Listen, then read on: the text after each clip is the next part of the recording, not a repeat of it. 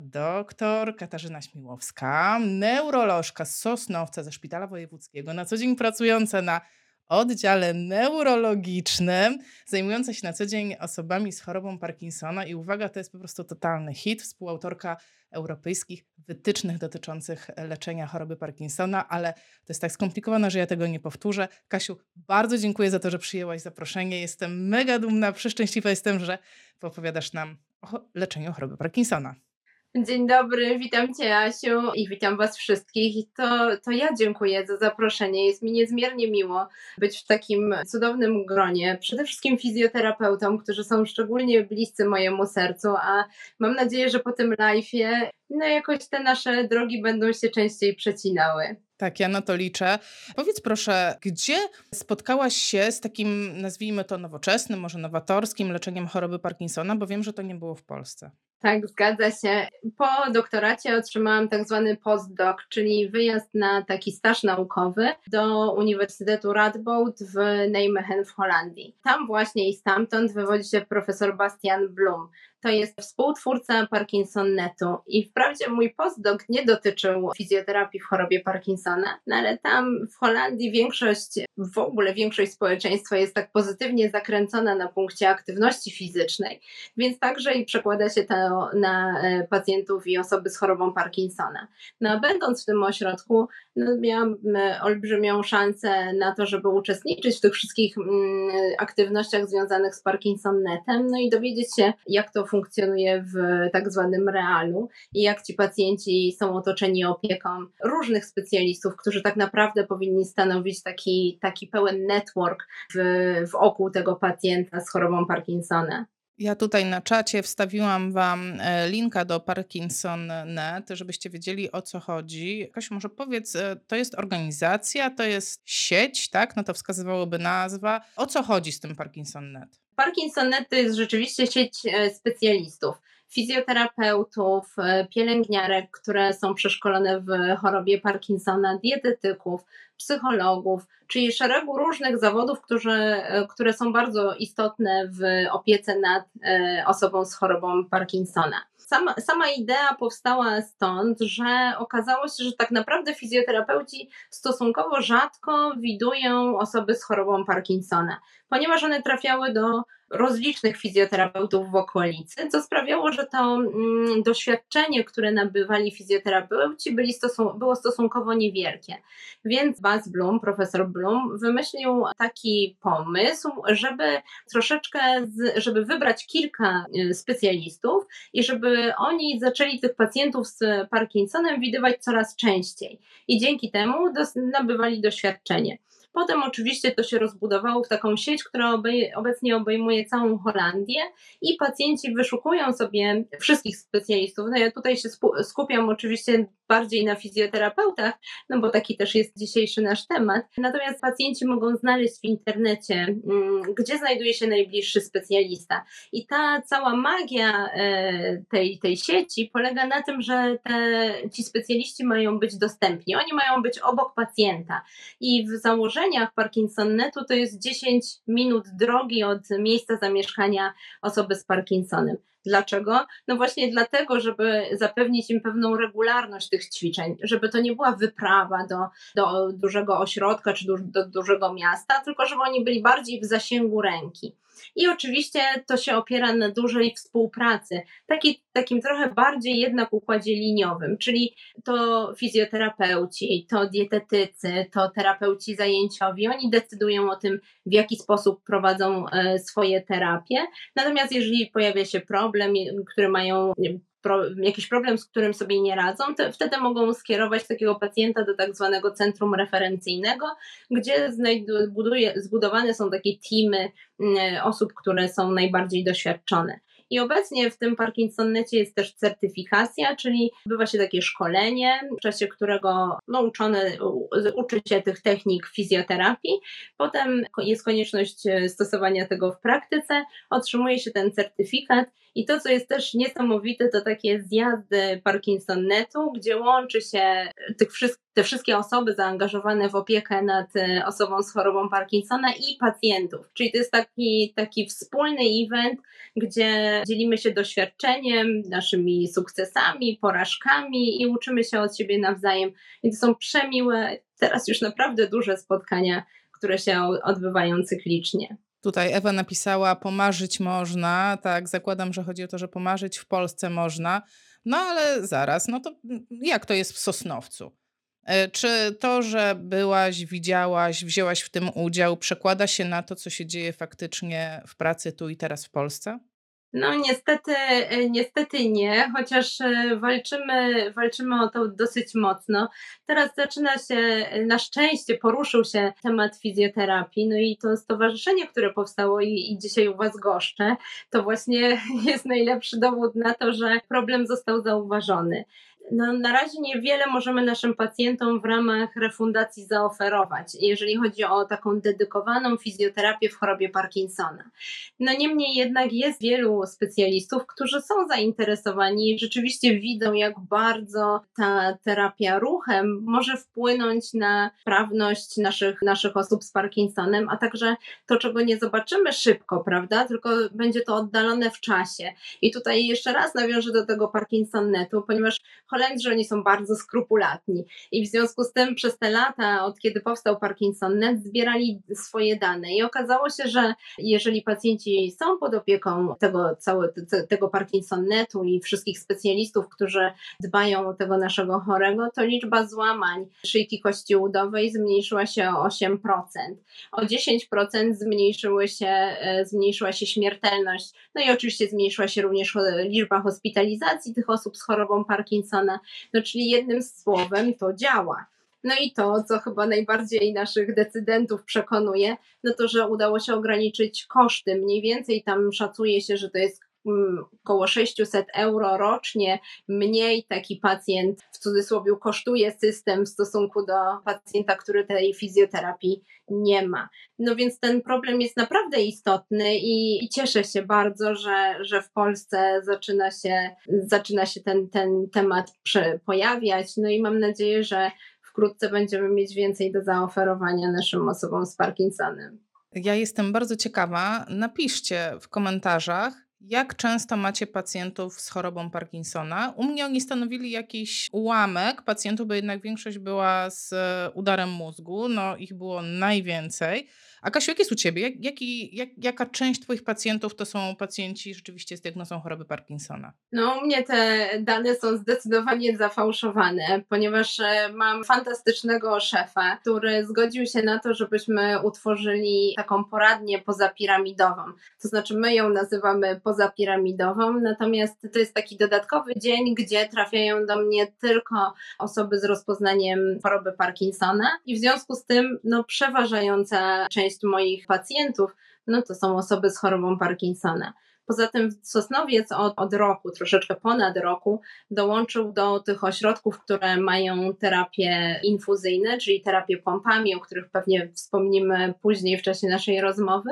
No i w związku z tym to też otworzyło pewną możliwość dla, dla pacjentów, żeby, żeby z tych terapii skorzystać.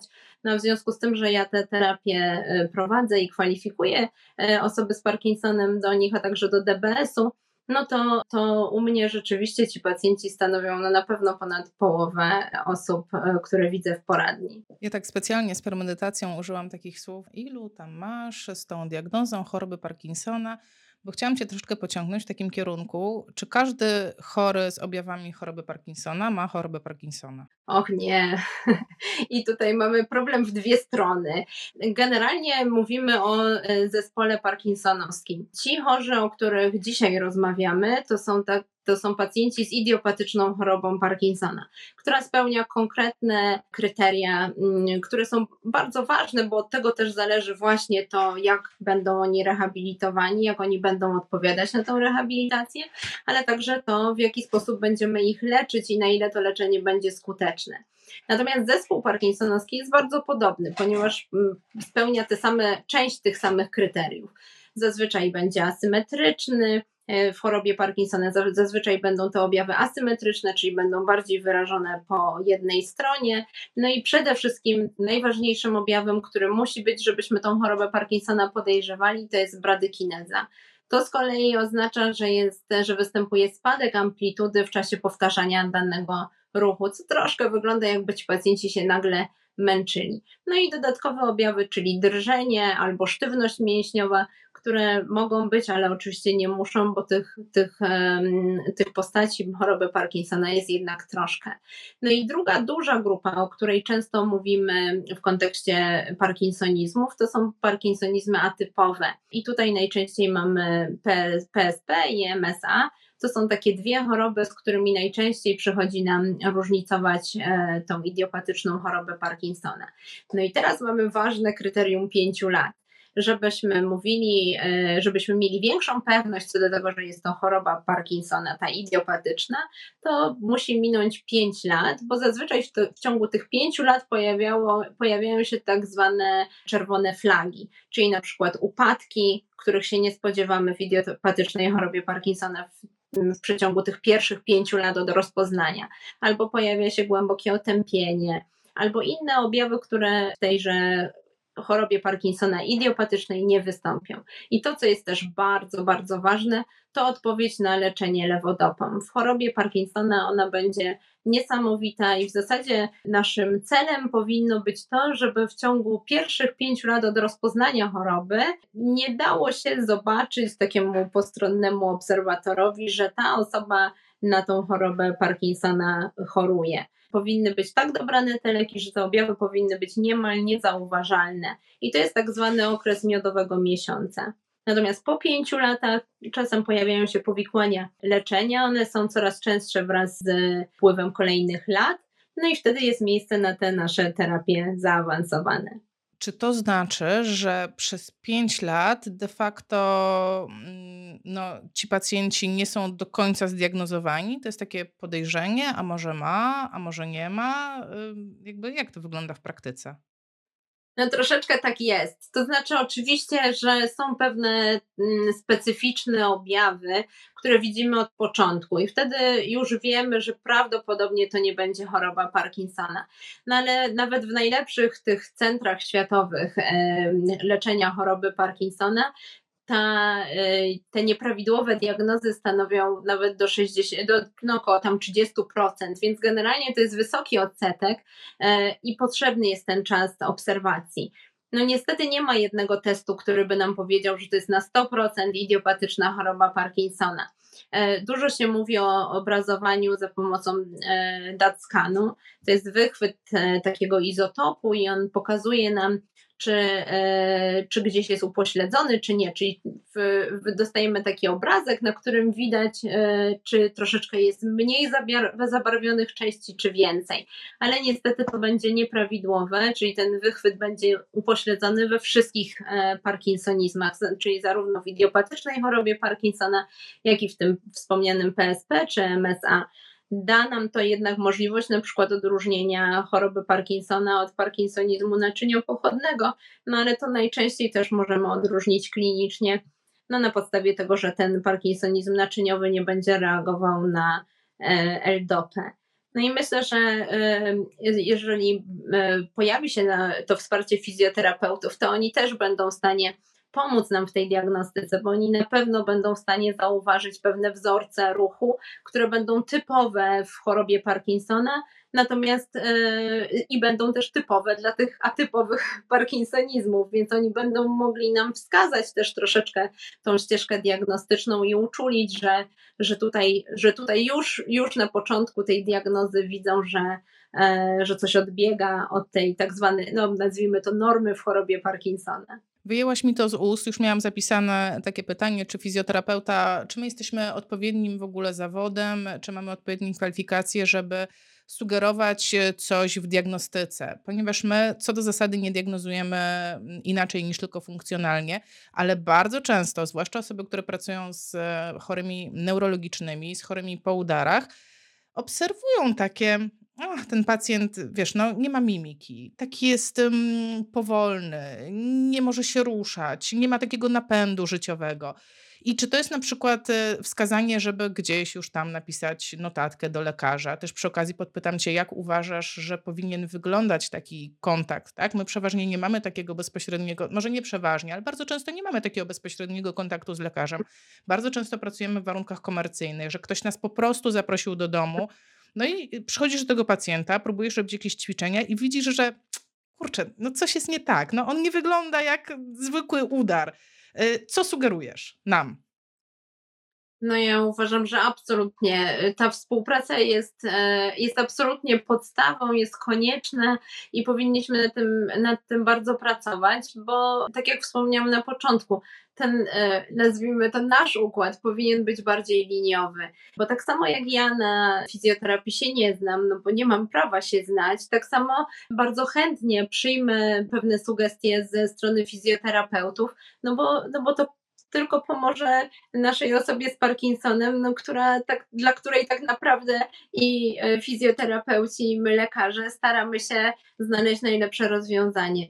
Więc uważam, że jak najbardziej to, to jeżeli ktoś zauważy pewne objawy, które są, które go niepokoją, to, to powinien albo napisać notatkę, albo zadzwonić do takiego lekarza, albo w ogóle ta współpraca powinna być taka, że to powinny być jednak takie zespoły, w których, w których e, współdziałamy i, i wtedy myślę, że ci pacjenci zyskają na tym najwięcej. No, to by było super. Jestem też bardzo ciekawa, dajcie znać, czy macie takie kontakty z lekarzem. Widzę, że tutaj Ewa pisze, że e, jej pacjent dostaje e, jakieś leki. Jeszcze Kamila napisała, że na początku pacjentka miała diagnozę choroby Parkinsona, ale teraz jednak okazało się, że to diagnoza zanik wieloukładowy. Czym jest zanik wieloukładowy? Zanik wieloukładowy to jest właśnie to MSA, o którym wspominałam. I te odmienności, te, mamy dwa rodzaje tego zaniku e, wieloukładowego. Jeden to jest tak zwany MSAP, czyli P to e, oznacza parkinsonizm, czyli on właśnie najbardziej będzie przypominał chorobę Parkinsona i też możliwe jest, e, możliwa jest częściowa odpowiedź na lewodopę i MSAC, która przebiega z objawami muszczkowymi. I najczęściej to MSA typu P jest mylone z idiopatyczną chorobą Parkinsona. Te choroby, które należą do tych atypowych parkinsonizmów, one przebiegają znacznie szybciej. Szybciej pojawiają się y, upadki przypadku MSA bardzo częsta jest dysautonomia, czyli spadki ciśnienia, tak zwana hipotonia ortostatyczna. Pacjenci się pionizują i upadają. Często to są, często to są dramatyczne spadki ciśnienia, które doprowadzają do omdleń, no i oczywiście szeregu urazów. To jest spora odmienność i na pewno też, też odmienność w stosunku do tego, jak ta fizjoterapia będzie przebiegała u osób z zanikiem wieloukładowym w stosunku do tych z chorobą Parkinsona. Uwaga, trudne, może nie trudne, ale taka pytanie, pytanie niska piłka. Przyjmuje się, że mm, choroba Parkinsona dotyczy ludzi po 55 roku życia, że to raczej są starsze osoby, już takie dojrzalsze. Czy to znaczy, że mamy być wyczuleni na tą grupę wiekową, czy musimy zachować czujność zawsze i wszędzie? No jak to w medycynie, niestety trzeba zachować czujność zawsze i wszędzie. Jestem współautorką nowych wytycznych dotyczących definicji choroby Parkinsona o wczesnym e, początku, które zostały też opublikowane przez MDS, to jest takie stowarzyszenie chorób, choroby Parkinsona i innych zaburzeń pozapiramidowych, takie międzynarodowe i tam przyjmujemy, że ta choroba Parkinsona o wczesnym początku to 21-50 rok życia. No i zakłada się, że, to, że te osoby z chorobą Parkinsona o wczesnym początku stanowią jakieś 4 do 7% wszystkich pacjentów z chorobą Parkinsona, więc to wcale nie jest tak mało i tak naprawdę coraz więcej takich osób widujemy. I to często też jest tak, że e, u nich choroba zaczyna się około 30-35 roku życia i około 50 oni są już po 15 latach trwania choroby. I to też jest bardzo ważne w kontekście terapii zaawansowanych, do których, do których tych, te, te osoby będziemy chcieli kwalifikować. No i na pewno też w kwestii fizjoterapii, no bo wszyscy zdajemy sobie sprawę, że musi być inna ta fizjoterapia u kogoś, kto ma lat 40 40 i, i będzie pewnie odmienna u kogoś, kto ma 60. No i też będą inne cele e, tejże fizjoterapii i jakby inne możliwości też tych naszych e, osób z chorobą Parkinsona. Patrz, ja teraz zagram takiego adwokata diabła, nie obraźcie się na mnie, specjalnie zadam prowokacyjne pytanie. A jeśli no, ten pacjent jest e, no, względnie młody, zresztą nawet ja uważam, że 55 to wciąż nie jest człowiek, że tak powiem, u schyłku. Wiemy, że przez pierwsze 5 lat nic mu nie będzie. No to po co mu ta fizjoterapia? To bardzo fajne pytanie i bardzo Ci za nie dziękuję. No, choroba Parkinsona niestety jest chorobą neurodegeneracyjną i ona postępuje. I myślę, że im więcej wysiłku włożymy na początku e, w to, aby nauczyć nasze osoby z Parkinsonem prawidłowych wzorców ruchu, kiedy oni są na samym początku tej swojej przygody e, z chorobą Parkinsona, tym więcej zyskamy w takiej dłuższej perspektywie. No z doświadczeń Parkinsonetu już wiemy, że jeżeli wdrożymy tą fizjoterapię na wczesnych etapach, no ona na pewno będzie się różniła u pacjenta ze świeżo rozpoznaną chorobą Parkinsona i takich, którzy są w stadium drugim czy trzecim choroby, ale jeżeli ją wdrożymy wcześniej, to, to ci pacjenci albo nie będą doświadczać upadków, albo będą doświadczać mniej traumatycznych upadków, albo będą je doświadczać później niż ci, u których tej fizjoterapii nie było, bo, no bo wy fizjoterapeuci nauczycie ich, jak chodzić, jak stawiać nogi. Często tego pacjenci e, po prostu nie wiedzą plus no, cała, cała możliwość nauki tego, jak upadać, żeby te upadki nie, e, nie prowadziły do ciężkich urazów. E, I, I myślę, że jak im wcześniej zaczniemy, tym lepiej. Poza tym to jest też to są pewne też nawyki, których pacjenci nabierają. Przecież ten sport, tą fizjoterapię, no trzeba polubić, no ona musi stać się naszą codziennością no a nie takim zdarzeniem, które się pojawi tam parę razy w roku. To musi być codzienność i, i w zasadzie od tej codzienności, od tego jak regularne będą te ćwiczenia i jak dobrze będą one wykonywane, no to od tego zależy jaka będzie ta dłuższa perspektywa.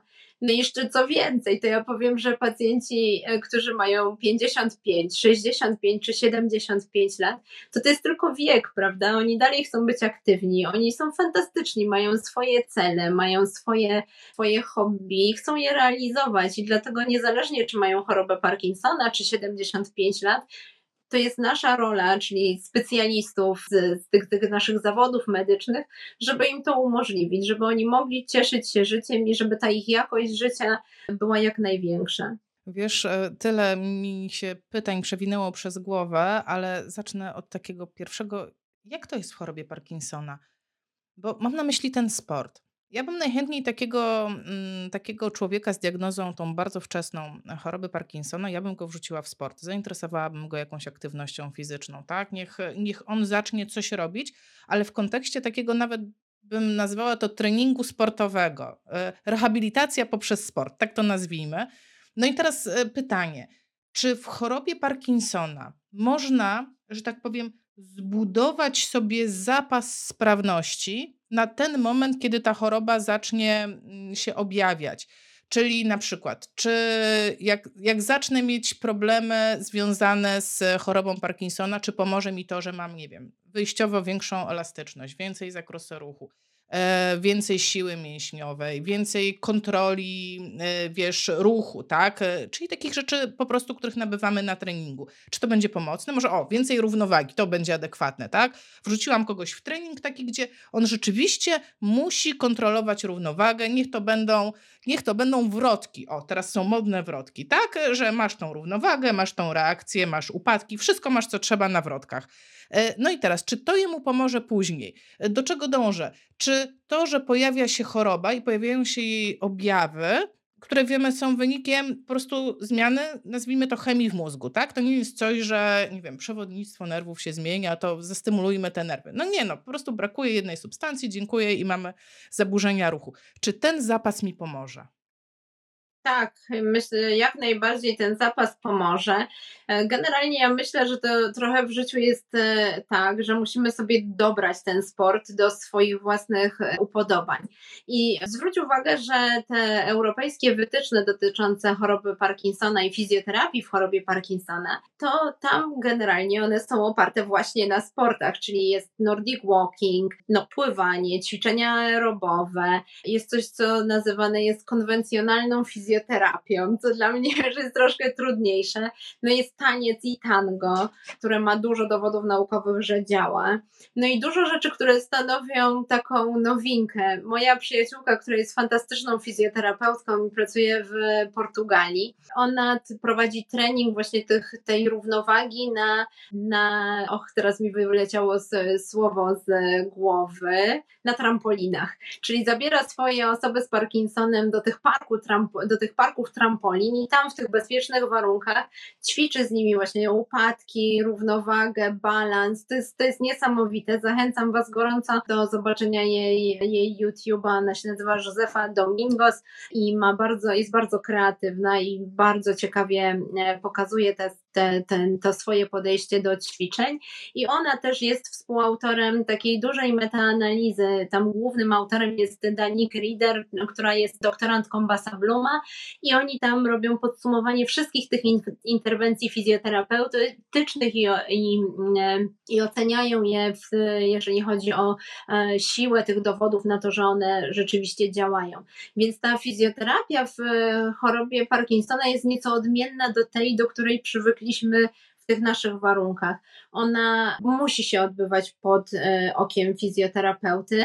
No tak z mojego, z mojego doświadczenia to chyba idealnie byłoby, gdyby fizjoterapeuta nauczył pacjenta prawidłowo wykonywać te ćwiczenia, a następnie pozwolił pacjentowi je robić samodzielnie, a następnie sprawdzał, czy on rzeczywiście wykonuje je dobrze. I wtedy te prawidłowe wzorce będą się utrwalały, no i to będzie procentowało na pewno w przyszłości. Spotkałam się z czymś takim jak model stomatologiczny, że tak jak e, do dentysty raz na pół roku trzeba pójść, to tak każdy chory z diagnozą Parkinsona powinien raz na pół roku spotkać się z fizjoterapeutą, właśnie w tym celu, o którym mówisz. Takie, takie słyszałam, nie wiem, czy spotkałaś się z modelem stomatologicznym, ale spodobał mi się, bo w sumie no jest to super sprawa. Jeżeli ktoś jest sprawny, no to on nie potrzebuje do mnie przychodzić trzy razy w tygodniu i żebym ja stała mu wyliczała, a teraz i raz, i dwa, i trzy, i jedziesz. Ja go mam nauczyć, mam mu zrobić e, mam sprawdzić, tak jak powiedziałaś, to, czy on to umie, wrzucić go na odpowiedni poziom wysiłku fizycznego, bo to jest temat, na którym chciałam się przez chwilę e, zatrzymać. Tutaj pisze, e, Monika i Grzegorz pisze coś takiego, że terapia zajęciowa działa w każdej strefie e, psychicznej, fizycznej, społecznej. Ja się z tym jak najbardziej zgadzam, ale chciałabym mam nadzieję, że nie, nie powiem żadnej głupoty, ale no generalnie badania naukowe idą w tym kierunku, że potrzebujemy wysiłku o charakterze wytrzymałościowym w odpowiedniej dawce, którą trzeba zmierzyć. Właśnie dlatego oni potrzebują naszego, e, naszej opieki, nie opieki trenera, który może po prostu nie znać wytycznych, a jednak jest to coś innego niż trening osób zdrowych.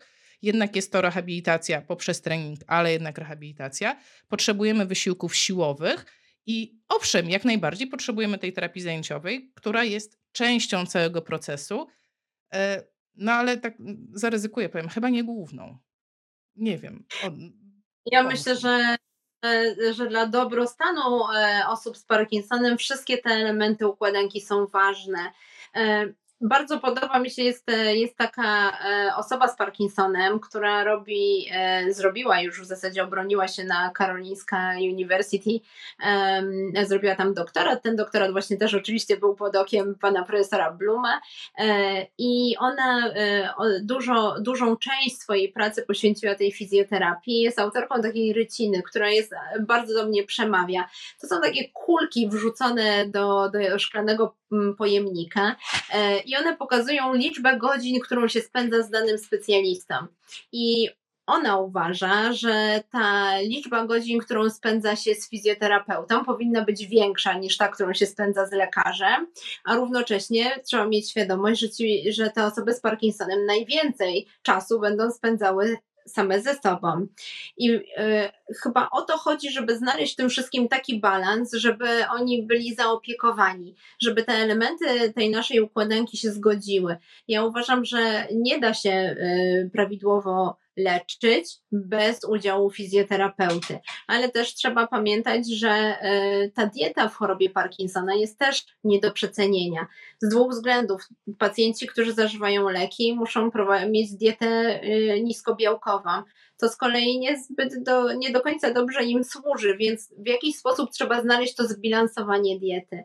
I myślę, że z terapeutami zajęciowymi jest dokładnie tak samo, że każdy specjalista ma tu swoją rolę do odegrania. I chyba jestem daleka od tego, żeby, żeby decydować, który jest ważniejszy. Ja myślę, że właśnie wszyscy jesteśmy ważni i to nasze współdziałanie doprowadzi do tego, że nasze, nasze osoby z Parkinsonem będą dobrze zaopiekowane.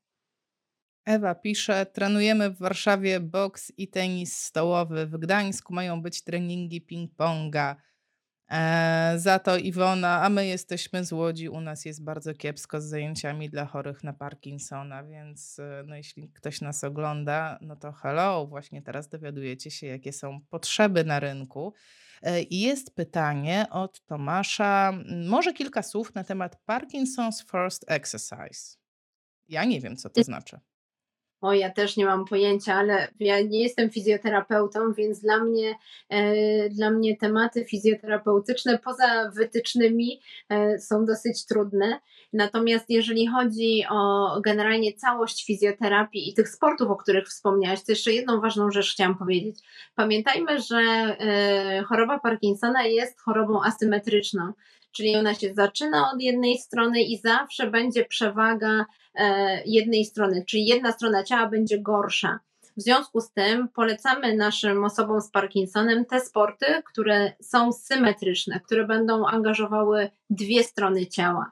Jeżeli chodzi o ping-pong, to właśnie to jest sport asymetryczny, aczkolwiek e, ta szybkość działania, która jest absolutnie niesamowita w chorobie Parkinsona, że e, nasi Parkinsonicy, kiedy dostają tabletę, kiedy dostają rakietkę do ręki, to nagle po prostu odzyskują tą swoją sprawność, są fenomenalni, są szybcy i to jest ta olbrzymia zaleta, że oni odzyskują kontrolę nad swoim ciałem, ale generalnie z punktu widzenia takiego fizjoterapeutyczno-medycznego polecamy im sporty, które będą angażowały jedną i drugą stronę ciała, albo bardzo ich na to uczulamy. Na przykład jogging, musimy im powiedzieć, że oni muszą pamiętać o tych współruchach, bo ta jedna strona, no niestety, będzie ograniczona, te współruchy będą mniejsze.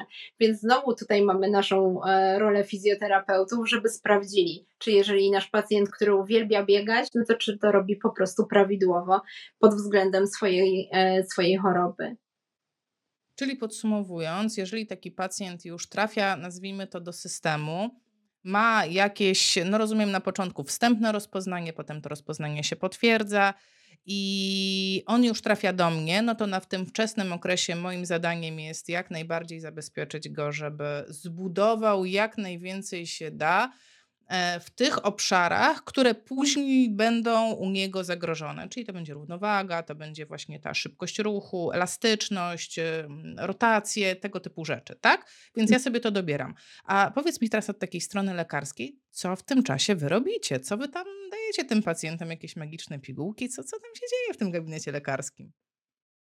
Żeby, żeby ta fizjoterapia była skuteczna i dobra, to ci pacjenci muszą e, być prawidłowo ustawieni na lekach. No bo jakby podstawą i przyczyną tej choroby Parkinsona jest niedobór dopaminy. Obumierają komórki, które produkują dopaminę i w związku z tym my musimy ją sztucznie jakby suplementować.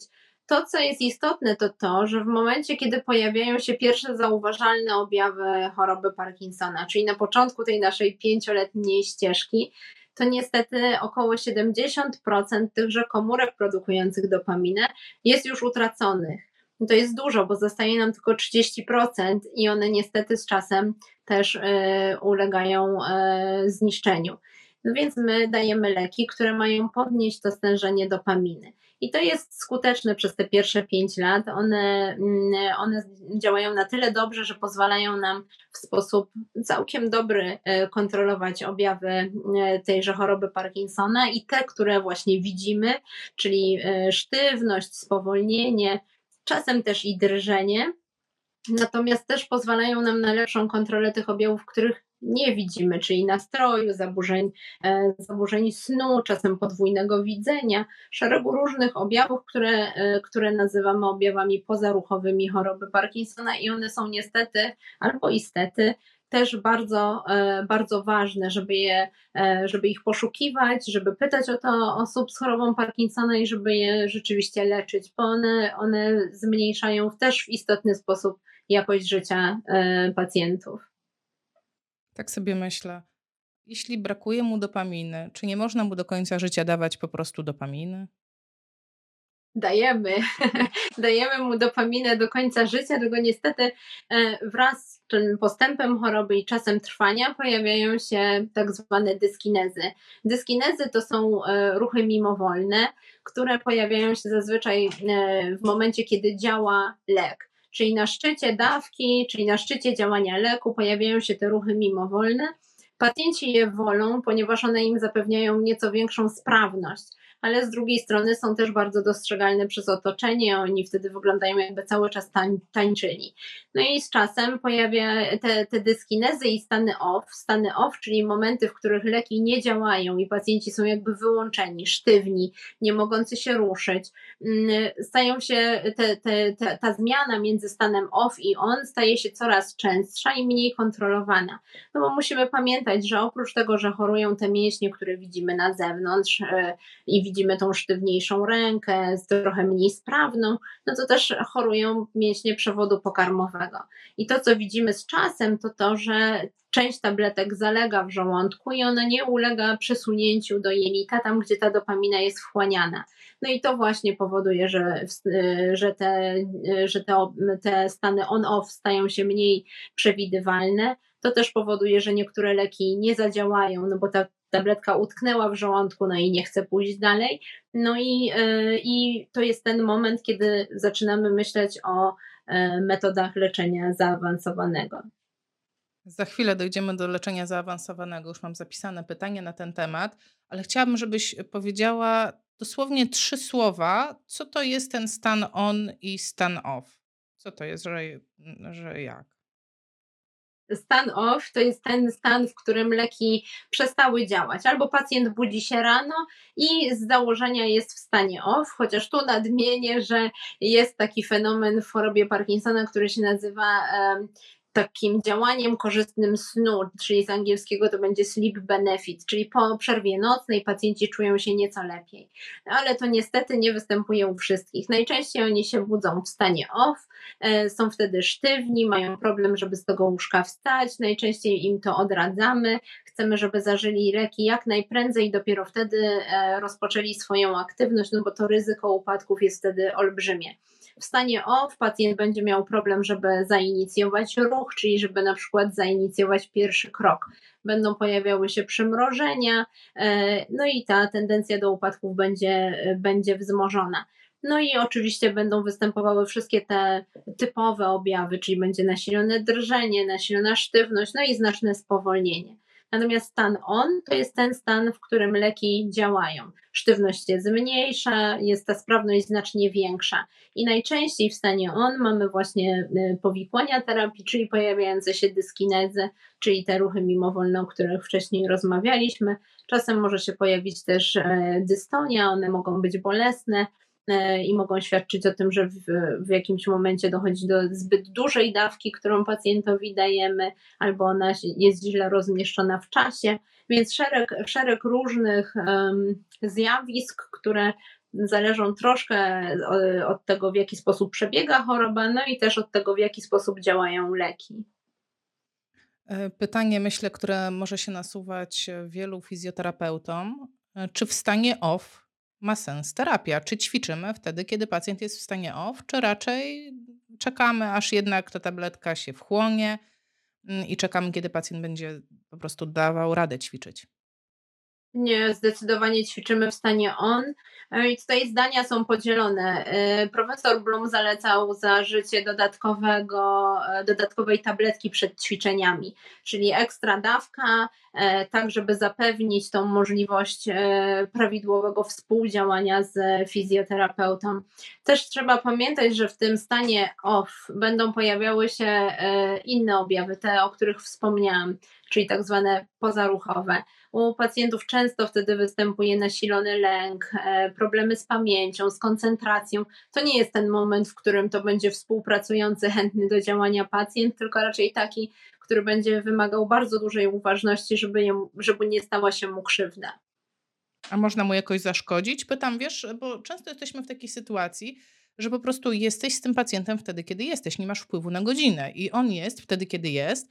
I często też jesteśmy w takiej presji. Ja akurat mniej pracuję z pacjentami e, z chorobą Parkinsona, ale nawet jeżeli jest pacjent po udarze i on po prostu ewidentnie tego dnia nie dziękuje, e, no a jednak jest taka presja, no ale hello, niech pani coś z nim zrobi. No, no nie wiem, e, Kasia, może masaż?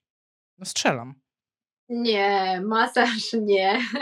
Masażom mówimy nie. One w wytycznych też zostały, e, zostało, zostały jakby dowody przedstawione na to, że ten masaż nie będzie działał. To znaczy on nie będzie działał na poprawę sprawności ruchowej pacjenta. On może oczywiście mu sprawić dużo przyjemności. Natomiast jeżeli chodzi o pacjentów z e, Parkinsonem, Wydaje mi się, że nie mam w swojej praktyce, a mam ich sporo, takiego, który nie miałby tabletki e, w swoim portfelu, kieszeni, e, breloczku lub innym pojemniku, który zawsze ma przy sobie. Jeżeli mówimy już o takim pacjencie, u którego te stany on-off są rozpoznawalne. Więc jeżeli zdarza się taki pacjent, to trzeba go zapytać, czy on ma ze sobą tabletkę, dać mu ją, e, poprosić go, aby ją przyjął, popił wodą i ona zacznie szybko działać i, i wtedy ta fizjoterapia rzeczywiście ma, e, ma sens i jest bezpieczniejsza i dla pacjenta, i dla, i dla prowadzącego fizjoterapeuty. A poza tym zapewni większej, większą satysfakcję, prawda, z tego, jak, e, jak, ten, jak ta osoba będzie ćwiczyła i reagowała na, na zadane, zadane ćwiczenia. A kiedyś widziałam, jeszcze pamiętam już kilka lat temu, po prostu taki, wtedy to był news totalny. Nie wiem, czy pamiętasz takie filmy właśnie z pacjentami z chorobą Parkinsona, gdzie lekarz miał taki guziczek, a ten pacjent miał coś wszczepionego do mózgu i na guziczek nagle po prostu zaczynał się ruszać całkowicie normalnie, a potem cyk, guziczek się wyłączało i on znowu był po prostu chorym z Parkinsonem. Co to jest? To jest DBS, chociaż jeszcze e, troszeczkę odejdę od tego tematu, bo byłam niemal pewna, że powiesz o tych wskazówkach e, słuchowych czy wzrokowych w chorobie Parkinsona, z których też bardzo często fizjoterapeuci korzystają. I to jest niesamowite, bo niektórzy pacjenci mają e, słuchawki założone do uszu, ulubioną muzykę puszczoną i dzięki temu mają, e, to nadaje im rytm i dzięki temu przezwyciężają te przymrożenia. E, są w stanie zainicjować krok i w ten sposób też ćwiczą.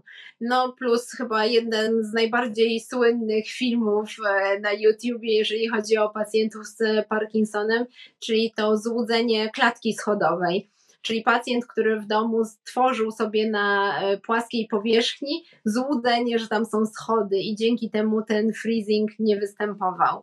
E, to, jest, to, są, to są bardzo ciekawe zjawiska e, w Parkinsonie i myślę, że one też są, to jest taka mała podpowiedź, że, że właśnie z takich narzędzi też można skorzystać w, w fizjoterapii. Natomiast wracając do DBS-u, to rzeczywiście tak jest. U pacjentów w czasie operacji neurochirurgicznej chirurgicznej e, wszczepia się elektrody do jądra niskowzgórzowego. To jest taka struktura oczywiście w mózgu. Nawierca się niewielkie otwory. To co, jest, e, to, co jest bardzo ciekawe, to to, że w tej pierwszej fazie e, operacji pacjent jest przytomny a on jest przytomny właśnie dlatego, żeby neurolog mógł zbadać, jak on na te E, na tą elektrodę i na tą stymulację reaguje. Czyli w, na bloku prosimy go, żeby zrobił nam te wszystkie takie testy polegające na właśnie ocenie sztywności, ocenie bradykinezy i drżenia.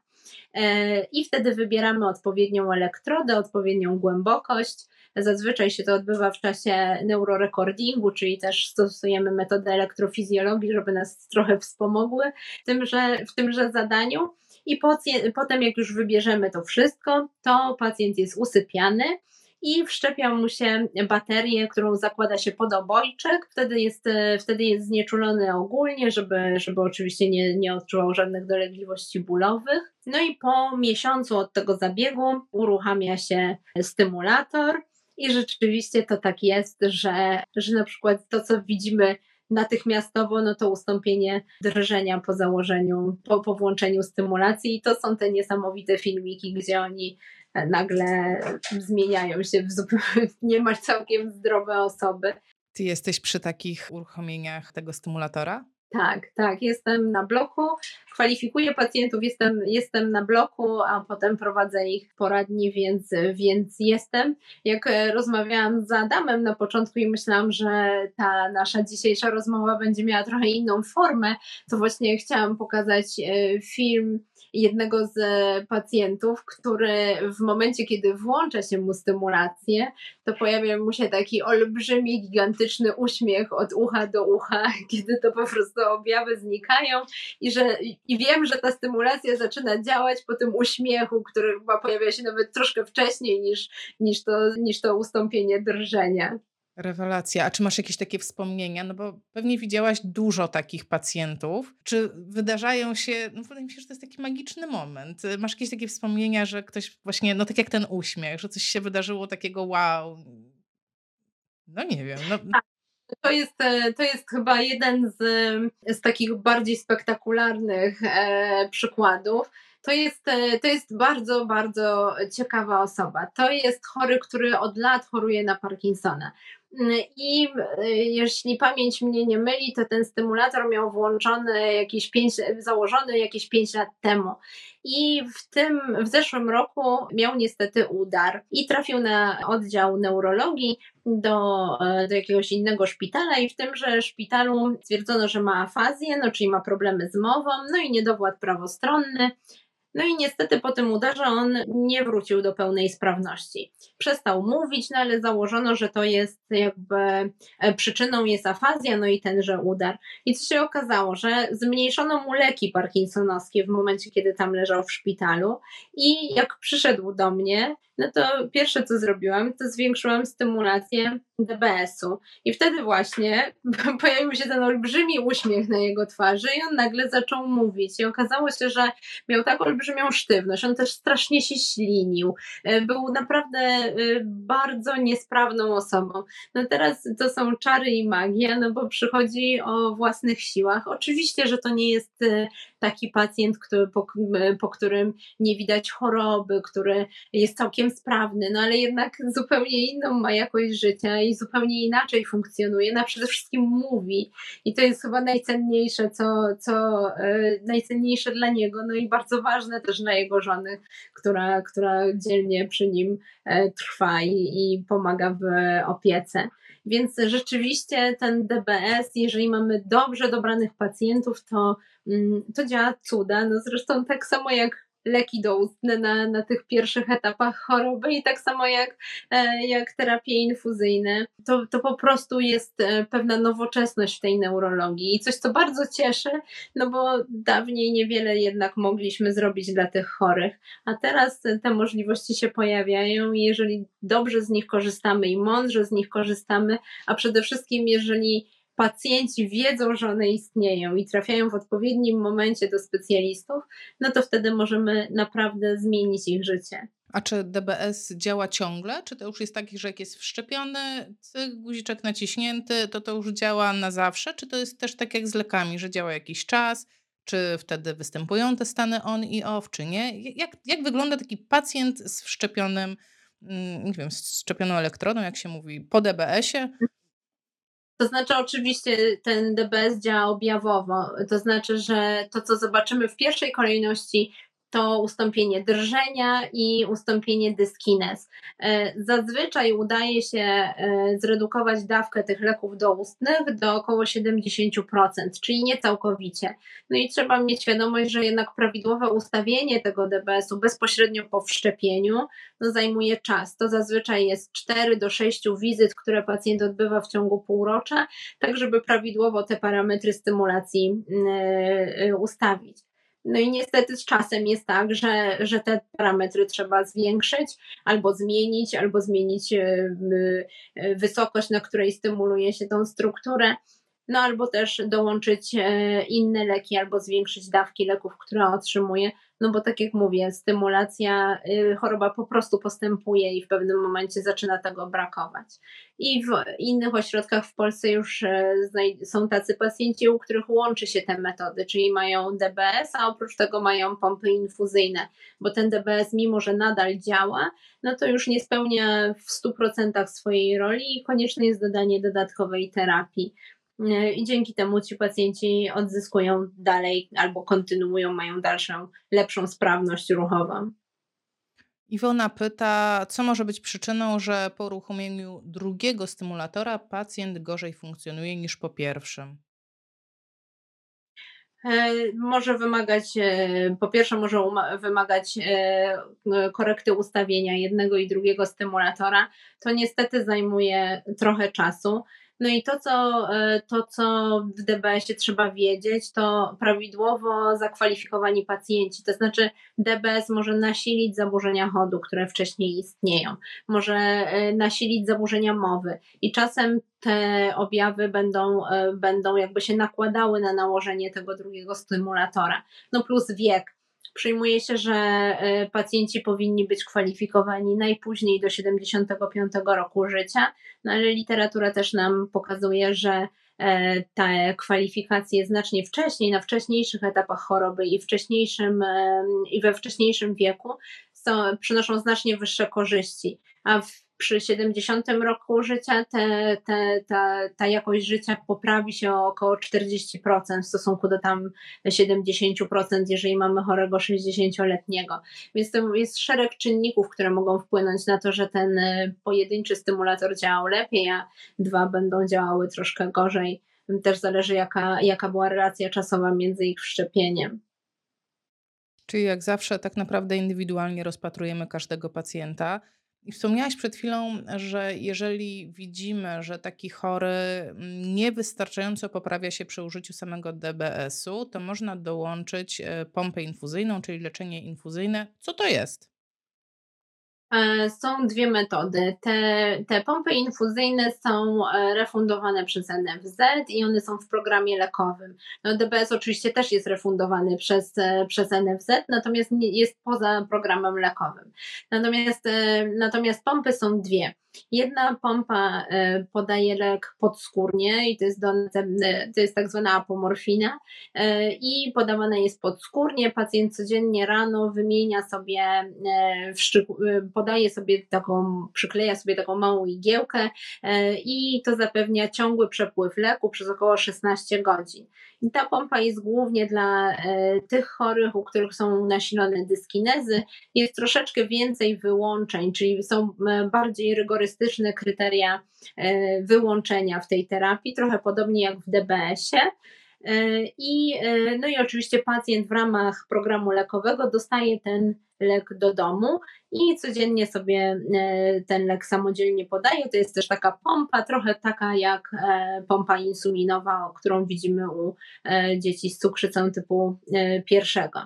A druga pompa to pompa, e, która e, zawiera żel, e, lewodopy i karbidopy i ona też działa przez 16 godzin, natomiast zakłada się ją przez PEG, czyli robi się taki otwór w żołądku, który wyprowadza rureczkę na zewnątrz i ta rurka jest podłączana do kasetki z lekiem i tej pompy, gdzie, gdzie podawana jest lewodopa w sposób ciągły. Czyli jakby ideą jest to, żeby zapewnić stałą stymulację dopaminergiczną, żeby nie było wahań e, w stężeniu leku. Czyli tak jak wspomniałam na początku, na początku te leki działają świetnie, a potem pojawiają się te stany on-off. I jeżeli one się stają niekontrolowane, no to um, przyczyną tego braku kontroli jest to, że to stężenie dopaminy jest zmienne. Natomiast przy pompie ono jest stałe, bo ustalamy stałą dawkę ciągłą tego leku i taki chory przez 16 godzin otrzymuje e, lek w sposób po prostu stały i on jest dostarczany do miejsca, gdzie się w jelitach wchłania ta dopamina, dzięki czemu pomijamy ten, ten nieszczęsny żołądek. No i też pacjenci mogą wrócić troszeczkę do swojej, e, znaczy zmniejszyć te ograniczenia żywnościowe, czyli mogą jeść więcej produktów w tym tych produktów białkowych, które normalnie z diety ich wykluczamy. A tak, dlaczego w ogóle jest takie wykluczenie? Dlaczego nie mogą jeść białka? Dlatego, że gorzej się wtedy wchłania lewodopę. Rozumiem. Pyta się Kasia, e, czy są jakieś skutki uboczne pompy? E, ja dodam od siebie, czy są jakieś skutki uboczne DBS-u? Oczywiście wszystko, wszystko musi mieć, e, mieć i, i zalety, i wady. No jeżeli chodzi o DBS, e, to, e, to ryzyko okołozabiegowe nie jest wysokie. No tutaj myślimy o krwawieniu, które może być związane z założeniem tejże elektrody. Natomiast no i ryzyko związane z baterią, czyli jakiegoś stanu miejscowego zapalnego po, po operacji.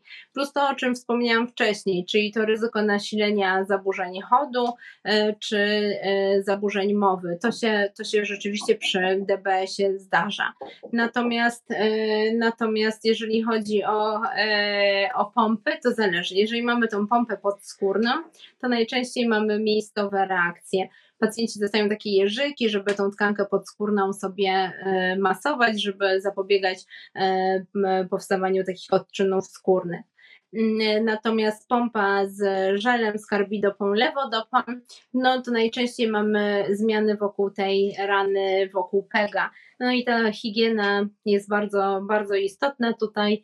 E, tak naprawdę ona nie powinna być skomplikowana, ale, e, no ale niestety często nie, nie powinna być skomplikowana. Mam na myśli, że tak naprawdę powinno to być woda i mydło, no ale niestety czasem się zdarza, że się, że się tam pojawiają pewne nadkażenia. No i jak zawsze istnieje ryzyko przedawkowania danego leku i wystąpienia pewnych e, działań niepożądanych z tym związanych. Przy tej, że e, przy, no, czyli na przykład mogą wystąpić psychozy. A czy my, fizjoterapeuci, pracując z takim pacjentem i mając świadomość, że albo jest po DBS-ie, albo jest w trakcie e, tego leczenia pompami, czy my powinniśmy na coś uważać szczególnie? Czy jest coś, e, na co powinniśmy zwracać uwagę? Tak jak na przykład, e, powiem Ci o co mi chodzi. Na przykład, jak pacjenci mają wszczepione rozruszniki, no to musicie to uważajcie, bo tam nie można za bardzo tą klatką piersiową ruszać, bo tu mu się wyrwie, tutaj mu wyciągniemy, tutaj słyszę, tu bateryjka, tam elektroda, no jednak to czy ja mogę tą szyją w te i we w te kręcić, tak mówiąc kolokwialnie E, z drugiej strony, no jak mam pacjentów ze zwykłym pegiem, no to są pewne rzeczy, których też z nimi nie robię. No nie szczególnie takiego pacjenta, nie wiem, na przykład na brzuchu kładę. Czy są jakieś takie ograniczenia typowo dla nas, na które powinniśmy zwrócić uwagę? To jest, e, to jest bardzo ciekawe zagadnienie, zwłaszcza w tym kontekście, że niewiele, e, niewiele o tym wiemy, bo mm, wspomniałeś, że będziesz pytała mnie o tę fizjoterapię osób po DBS-ie. W związku z tym E, postanowiłam sprawdzić, co o tym wiemy, i okazuje się, że jeżeli chodzi o nasze dowody naukowe, to, nie, to, to w zasadzie nie wiemy. E, jest opublikowany tylko protokół z takiegoż badania, które dopiero no, może się tworzy albo dopiero ma powstać. E, natomiast jeżeli mówimy o pacjentach z DBS-em, e, to myślę, że ta fizjoterapia, o której dzisiaj rozmawialiśmy, ta, która e, znajduje swoje odzwierciedlenie w europejskich wytycznych dotyczących fizjoterapii czy w tych metaanalizach, to ona jest w miarę bezpieczna. Natomiast wszystkie takie intensywne, mocne manipulacje tutaj w obrębie klatki piersiowej i szyi, no, muszą być bardzo ostrożne, no bo jednak mamy tutaj kabel łączący i nie chcemy, żeby, żeby się tu jakaś krzywda pacjentowi stała.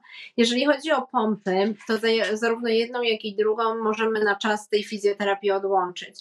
Jeżeli chodzi o tą pompę z żelem e, dojelitowym, to jest tam taka opcja ekstra dawki. I to jest często zalecane na przykład, jeżeli pacjent chce skorzystać z basenu. Wtedy dostaje, podaje sobie taką ekstra dawkę i e, pływa, po czym wraca, zakłada pompę i działa dalej. Więc myślę, że to byłoby e, najrozsądniejszym rozwiązaniem, e, jeżeli chodzi o fizjoterapię w przypadku terapii zaawansowanych. Peg i woda? No, jak najbardziej. Tak? Naprawdę? Z pegiem do basenu? Może? Może, może, może do basenu, może nad morze, może a nawet powinien. Wow, to teraz mi przewróciłaś świat do góry nogami. Nie, no, jakoś bym się obawiała, wiesz? Normalnie bym się obawiała. To wszystko, to też troszeczkę zależy od tego, jak, e, bo przyzwyczailiśmy się, że te PEGI są e, zakładane do żywienia takich pacjentów zazwyczaj przewlekle leżących. No pewnie Twoje doświadczenia największe będą z pacjentami poudarowymi, prawda? Natomiast tutaj w naszych polskich warunkach e, pacjentów z Parkinsonem do, do, do tej terapii za pomocą PEGA kwalifikujemy stosunkowo późno, czyli oni są dosyć mocno zaawansowani, jeżeli chodzi o postęp choroby. Natomiast na świecie bywa różnie i niekiedy jest taka dowolność, że, le, że lekarz i pacjent może zdecydować, która z tych form terapii jest dla nich, e, dla, dla pacjenta dogodniejsza. No i wtedy to są często młodzi ludzie, około pięćdziesiątki, no to trudno im e, kazać zrezygnować z tych przyjemności życia. Zresztą mój, e, mój e, jeden z pacjentów ma, ma tą terapię od maja zeszłego roku i w zeszłym roku zabrał żonę pierwszy raz od lat nad morze i no dzięki temu, że właśnie odzyskał tą sprawność ruchową, no i pojechali nad morze, pochodzić po plaży, kąpać się, więc to, to, rzeczywiście, e, to rzeczywiście oddaje im troszeczkę tego, e, tego, tego życia i tych, tych różnych możliwości. No i żona powiedziała, no, że pani doktor, ja już się przyzwyczaiłam, że on chodzi pomału, a tymczasem ja nie jestem w stanie go dogonić. Wow. Nie wiem, czy wiesz, e, że rozmawiamy już godzinę i cztery minuty. O. I ja mam, tak, ja mam takie poczucie, że wciąż tak naprawdę, wciąż pływamy po powierzchni. To wciąż nie jest, jakby nie, nie weszłyśmy głębiej. E, I dajcie mi znać, jak oglądacie, czy chcecie więcej o Parkinsonie, czy ma być więcej na tym kanale informacji na temat e, fizjoterapii, leczenia, diagnostyki, więcej na temat choroby Parkinsona. Jeśli tak, dajcie serduszko, żebym wiedziała. Ja tutaj widzę liczbę, o, widzę łapki w górę, to będę miała informacje. E, Kasiu, jakbyś miała na podsumowanie powiedzieć jedną rzecz do fizjoterapeutów, którzy być może obawiają się tej terapii, może nie mają bardzo dużo doświadczeń z takimi chorymi. E, co by to było? Och, to trudne, zwłaszcza, że już pewnie zauważyłeś, że mówię dużo, ale myślę, że mm, chyba tak jak wszystko, e, trzeba zacząć, spróbować, zobaczyć, czy, e, czy ta choroba Parkinsona to jest właśnie e, to, co, e, to, co Was interesuje. E, I myślę, że to są fantastyczni, bardzo wdzięczni, bardzo ciekawi pacjenci. Jestem przekonana, że, że przynajmniej część z Was odkryje w tej chorobie dużo satysfakcji dla swojej własnej pracy. No i bardzo serdecznie oczywiście do tego zachęcam. A jakbym miała użyć jednego słowa, to bym powiedziała jednak współpraca, że najbardziej na to liczę, że, że uda nam się zbudować e, zespoły, które będą ze sobą współdziałały. I myślę, że tak to podsumujmy. Ja widzę, widzę, bo cała rodzina tak. jest umówiona, że godzinę, to miało trwać godzinę. Ja znam realia, moi też stoją pod drzwiami już, więc e, bardzo, bardzo Ci dziękuję. Słuchajcie, widzę, że jest bardzo dużo pytań. Obiecuję, że wszystkie zapisuję. E, myślę, że mogę doktor Kasię publicznie nawet e, teraz e, poprosić, czy Ty jeszcze do nas przyjdziesz, czy jeszcze zaszczycisz nas swoją obecnością, ponieważ, no, jak widać, no jest potrzeba, jest potrzeba, są, łapki poleciały do góry, tak? Jest potrzeba. Będzie mi, będzie mi bardzo, bardzo miło. W ogóle dzisiaj było mi fantastycznie. E, to jest e, bardzo bliski mojemu sercu temat i, e, i absolutnie z miłą chęcią będę u Was gościć, jak tylko będziecie mieli ochotę jeszcze mnie posłuchać. No widzę, że tutaj jest potrzeba, jest potrzeba. Bardzo, bardzo dziękuję, bardzo dziękuję. Nie powiedziałam tego na początku, ale yy, Kasia jest mamą trójki dzieci, które w tej chwili stoją w kolejce poza ekranem i czekają, żeby odzyskać mamę. Bardzo Ci dziękuję i do zobaczenia w przyszłości. Cześć. Do zobaczenia, bardzo dziękuję. Pa.